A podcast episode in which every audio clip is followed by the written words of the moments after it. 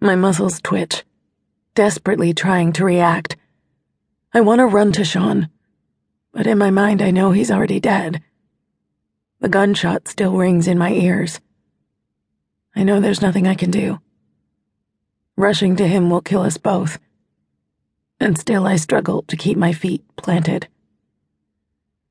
The shore in this spot is away from the houses. There's no one to hear us. No help is coming. The roar of the ocean muffles the sound. My chest feels as if it's being crushed from within. I can barely breathe. I want those final moments with Sean. Just as I decide to rush to him, consequences be damned. More gunshots ring out. My body stiffens. The noise pierces the night sky, echoing guiltily in my ears. My stomach tries to climb into my throat, and I know the expression on my face gives away my true feelings. I'm frozen in a silent scream that won't end. The only thing working in my favor is uncertainty, and my brother's need to humiliate me. Vic turns toward me, the wind blowing his shirt open, making him look like a hero rather than the deranged murderer he is. His expression is smug, so arrogantly certain of himself.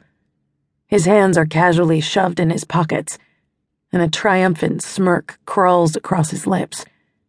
I can clearly read his thoughts on his face. He thinks I'm weak. He thinks he's won. The Ferro family has fallen, Vic says, projecting his voice across the beach to make sure his men can hear us as well. By the end of the day, you'll wish you were with them, little sis. Revenge isn't my thing, but seeing you suffer, that I'd like to watch. Care to see the remains of your boyfriend? I can't see Sean from here. They dragged him behind a dune where the shoreline curves out of sight. In my mind, I can see the sand stained with blood and Sean's vacant eyes. Gasping, I fall to my knees in the sand. I'm unable to wipe the horror from my face. Vic thinks it's because his men put a set of bullets in Sean. But it's so much more. Despair is creeping around my throat, threatening to pull me under. Vic kicks sand at me and laughs. You're pathetic. His words sound like buzzing and hold no meaning. He continues with his harsh tone, but I can't hear him. My guts feel as if they were ripped from my body. I'm fighting an internal battle and losing. My chest screams from the anguish of losing Sean. Death rips me in half, from nose to navel.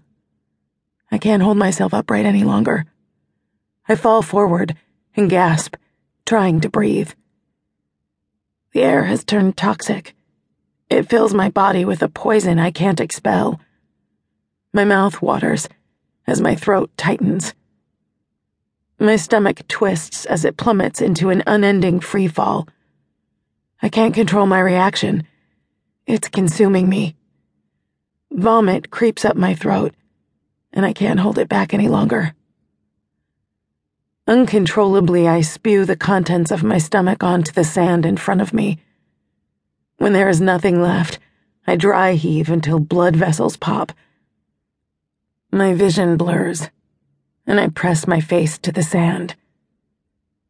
Vic turns his back to me, leaving me wallowing in misery, and begins to bark orders as he walks down the beach. There are about 100 feet between me and the dune by the shore. The wind blows the grass plants behind me. They divide the ocean from the marshes on the other side of the beach. Angry tears roll down my cheeks. There's nothing I can do to stop Vic. Nothing I can do to fix this. Sean is gone. He's dead. I'll never see him again. Every inch of me is coming undone pulling apart seam by seam.